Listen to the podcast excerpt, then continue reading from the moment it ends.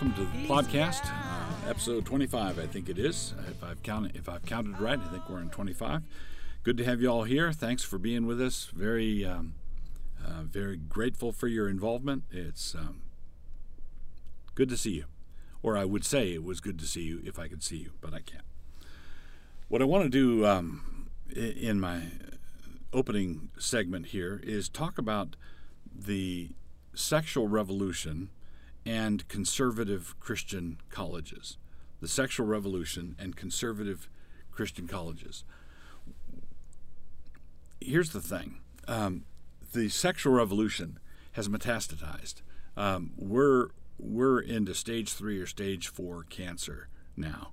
And we've gotten to the we've gotten to the point where if you uh, you know, it used to be that if you didn't want to go along with um, uh, the sexual revolution, you were kind of stuck in the mud. Now, if you don't want to go along with it, if you do anything less than enthusiastically applaud, like you were at a like you were at a North Korean missile parade or something, um, if you do anything less than vigorously applaud when um, when someone says, "Well, these two homosexuals are are marrying," make them a cake, or if these uh, these people want to make their own sexual choices free from any kind of judgy thing from you. Uh, if you respond with anything less than enthusiasm, you're in trouble. Now, that's the general climate. Uh, people are not looking for tolerance, they are looking for approval. They are not demanding that we uh, refuse to, you know, they're not demanding that we not riot, for example. They're demanding that we give our full throated approval. And that's why we have these court cases that revolve around celebrations like um, uh, wedding receptions. Uh, that's why the, the cases have to do with bakers and photographers and videographers and uh, wedding planners and so on. Those are all celebratory disciplines. Those are all disciplines where a person uses his expertise to help you celebrate an event. Okay? Now, um, and, and, and so what they're doing is they're demanding that you approve. Now, what does that have to do with conservative Christian colleges? Uh, I'll give you give you a couple examples. Um, uh, a couple of um, conservative Christian colleges. Oh, well, I, I need to back up for a minute. Um, there's a difference between the K through 12 uh, Christian schools that were formed within the last generation and Christian higher education. Most most of the colleges, most most of uh, Christian colleges on the college uh, scene were formed a century or more ago. Um, so most of our colleges, most of our Christian higher education institutions were formed before the antithesis between secularism and uh, Christianity was qu- was quite as pronounced. Most of our K through 12 schools were formed as a result of that antithesis. The the um, um, the the explosion of homeschooling in the 70s and 80s, the explosion of classical Christian education in the 70s and 80s, uh, these these things happened as a as a reaction to the pronounced secularism, the aggressive secularism that was manifesting itself in the government school system. So most uh, most uh, forms of lower Christian education are in an adversarial. They were founded and established um, in an adversarial posture over against secularism. Um, most Christian colleges were formed a century ago, and they have, or a century or more ago, and they were not formed in this, um, in the middle of this conflict. Now, different schools have different attitudes toward uh, things like uh, federal money, government money, um, but all of them are functioning in a, a climate where approval and applause for the sexual revolution, particularly the homosexual aspect of the sexual revolution, and now the transgender aspect of the sexual revolution. and this is affecting that handful of schools that uh, handful of colleges that were formed in um, in the same way that the K through 12 Christian schools were formed. So for uh, schools I would put in this category were, would be New St. Andrews, for example, which was uh, formed the same way in, in recent years uh, in the 1990s, and uh, Patrick Henry, which was formed within the last generation. And then you have other small Christian colleges that that are part of this um, that want to be part of this um, reaction. Reaction is the wrong word. I don't want to speak in terms of reactionary, but um, uh, sort of the, the the few, the proud, the, the the schools that are sort of standing against uh, this drift. Another one would be King's College in uh, New York City, uh, and then of course the um, the the standouts that would be um, of established colleges would be Grove City, uh, Grove City, and uh, then Hillsdale. And the feather in their cap is they don't take they don't take federal money, etc.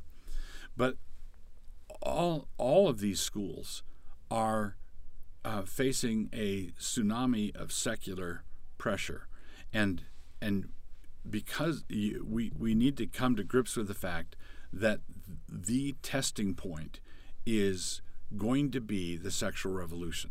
That's going to be the testing point. So uh, for example, um, if you uh, if you look at some of the um, well, I'll just put it this way: there's a faculty there's a faculty member for King's College who uh, who just wrote a review of there, there's a movie uh, a pro homosex movie that's um, that's coming out that's critically acclaimed and it's beautifully shot and everything. It's um, oh, what's that? I don't have the name of it exactly right. Call, call me by your name. Um, and a faculty member for King's wrote a glowing review of this movie. So, how can you be part of a college that's trying to stand athwart the sexual revolution when you have a faculty member who's functioning as a cheerleader for it? Uh, and, and, and then at Grove City, some faculty members have put out little rainbow stickers to show their welcoming attitude toward uh, LGBT um, um, students. So, what's going on? Well, I'll tell you what's going on. Th- those schools are losing the edge. Now, if we lose that battle, then it's it's all over. It's stick a fork in it. It's it's done. Now, of course, you want to make you. I want to be very careful in in saying this because uh, at New St. Andrews, there, you know, we get we get students from all over the country, and they track in all kinds of things, all kinds of assumptions, all kinds of expectations, and and they are experiencing the pressures of our culture just as we are, but we want to experience them in full in full combat mode. We want to experience those pressures with our fighting gear on and we want we need to be teaching the students how to answer these uh, challenges, how to answer these uh, obstacles, how to answer this um, sexual totalitarians. So, um, I would um, call upon King's College. You need to you need to tighten up. Your ship is leaking, man. Um, Grove City, you need to tighten up. You you can't you can't lose it here. What what good what good does it do you if you don't take federal money, um, but you take federal lies? What good does it do you if you don't take federal programs, but you take federal misrepresentations? That uh, we need to take our stand. All faithful, um, faithful conservative Christian colleges need to take our stand on the Bible. Period. That's the end of the story. The Bible teaches something. Here's the verse. What's your problem?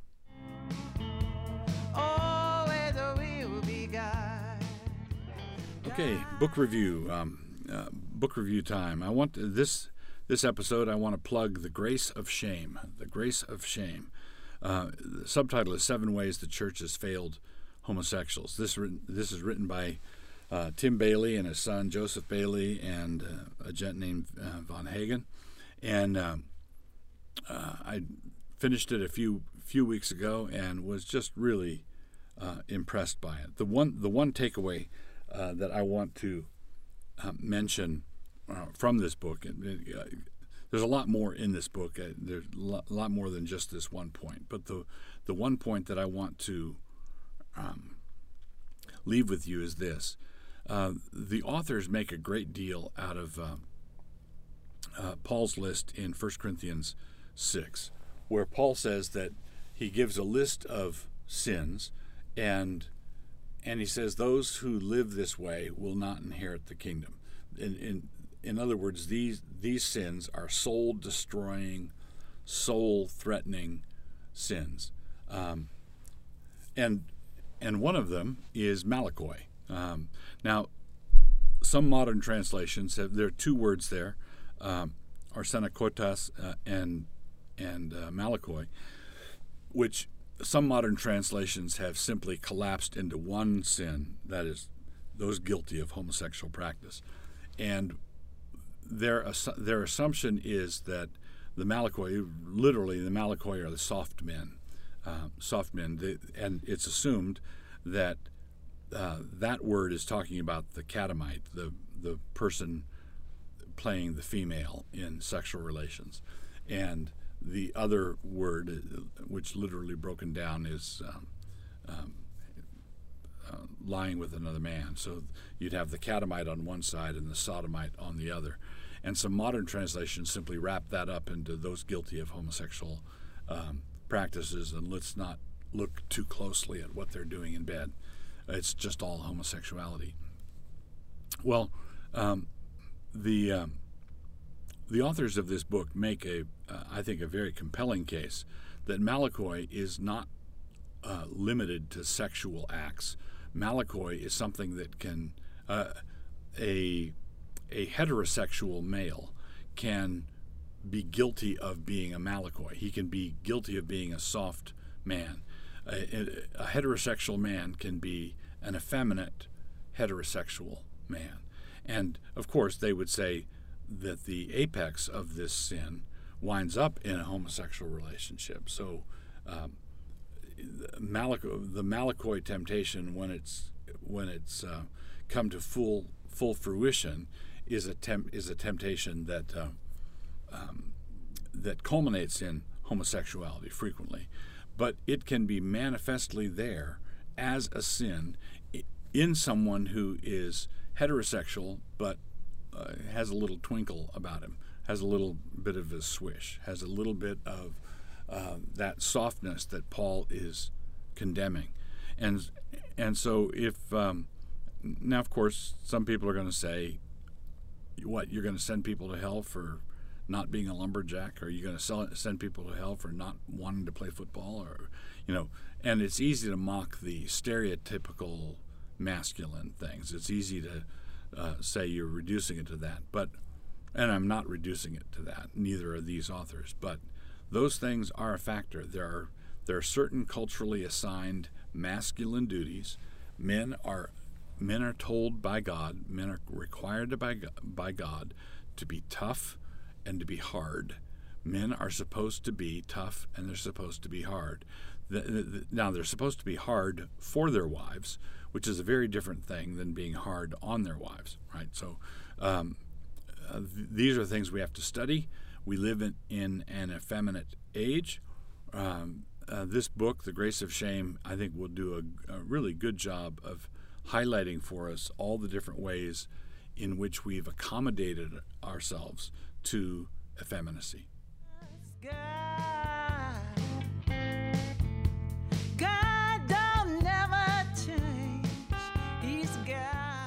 Hamartiology. The word aitiama is used once, once in the Bible, and it's rendered as complaint.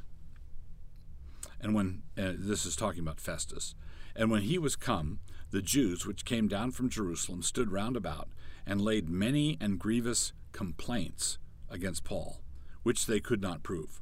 That's Acts 25 7. So lots and lots of complaints. And it's interesting to note that they hurled all these complaints against Paul. They registered all these complaints, and they did so without without any use of Facebook or blogging at all. They had no discernment blogs or anything like that. One of the more striking aspects of the biblical narrative is how often God's servants are falsely accused. Uh, you would think that we would have a what more of a um, suspicion of accusation, given that our Lord Jesus was convicted, railroaded, um, run through a kangaroo uh, trial on the basis of false accusation. Stephen was executed on the basis of false accusation. Paul had all these people come down and they were hurling all kinds of all kinds of complaints. Many and grievous complaints were thrown against him. Um, so it's quite striking. You go through the New Testament, it's quite striking how often God's servants are falsely accused. Another striking thing is how frequently, how infrequently this is noticed. It's noticed not frequently at all, but it happens quite a bit. We ought to have we ought to take a dimmer view of false complaints, false accusations than we do. God in the time of the sickness, God in the doctor too. You've spent a pleasant half hour with podcast proprietor Douglas Wilson. This podcast is produced by Canon Press. Please take a moment to subscribe to the podcast on your favorite listening platform. To hear more from Doug, please visit canonpress.com.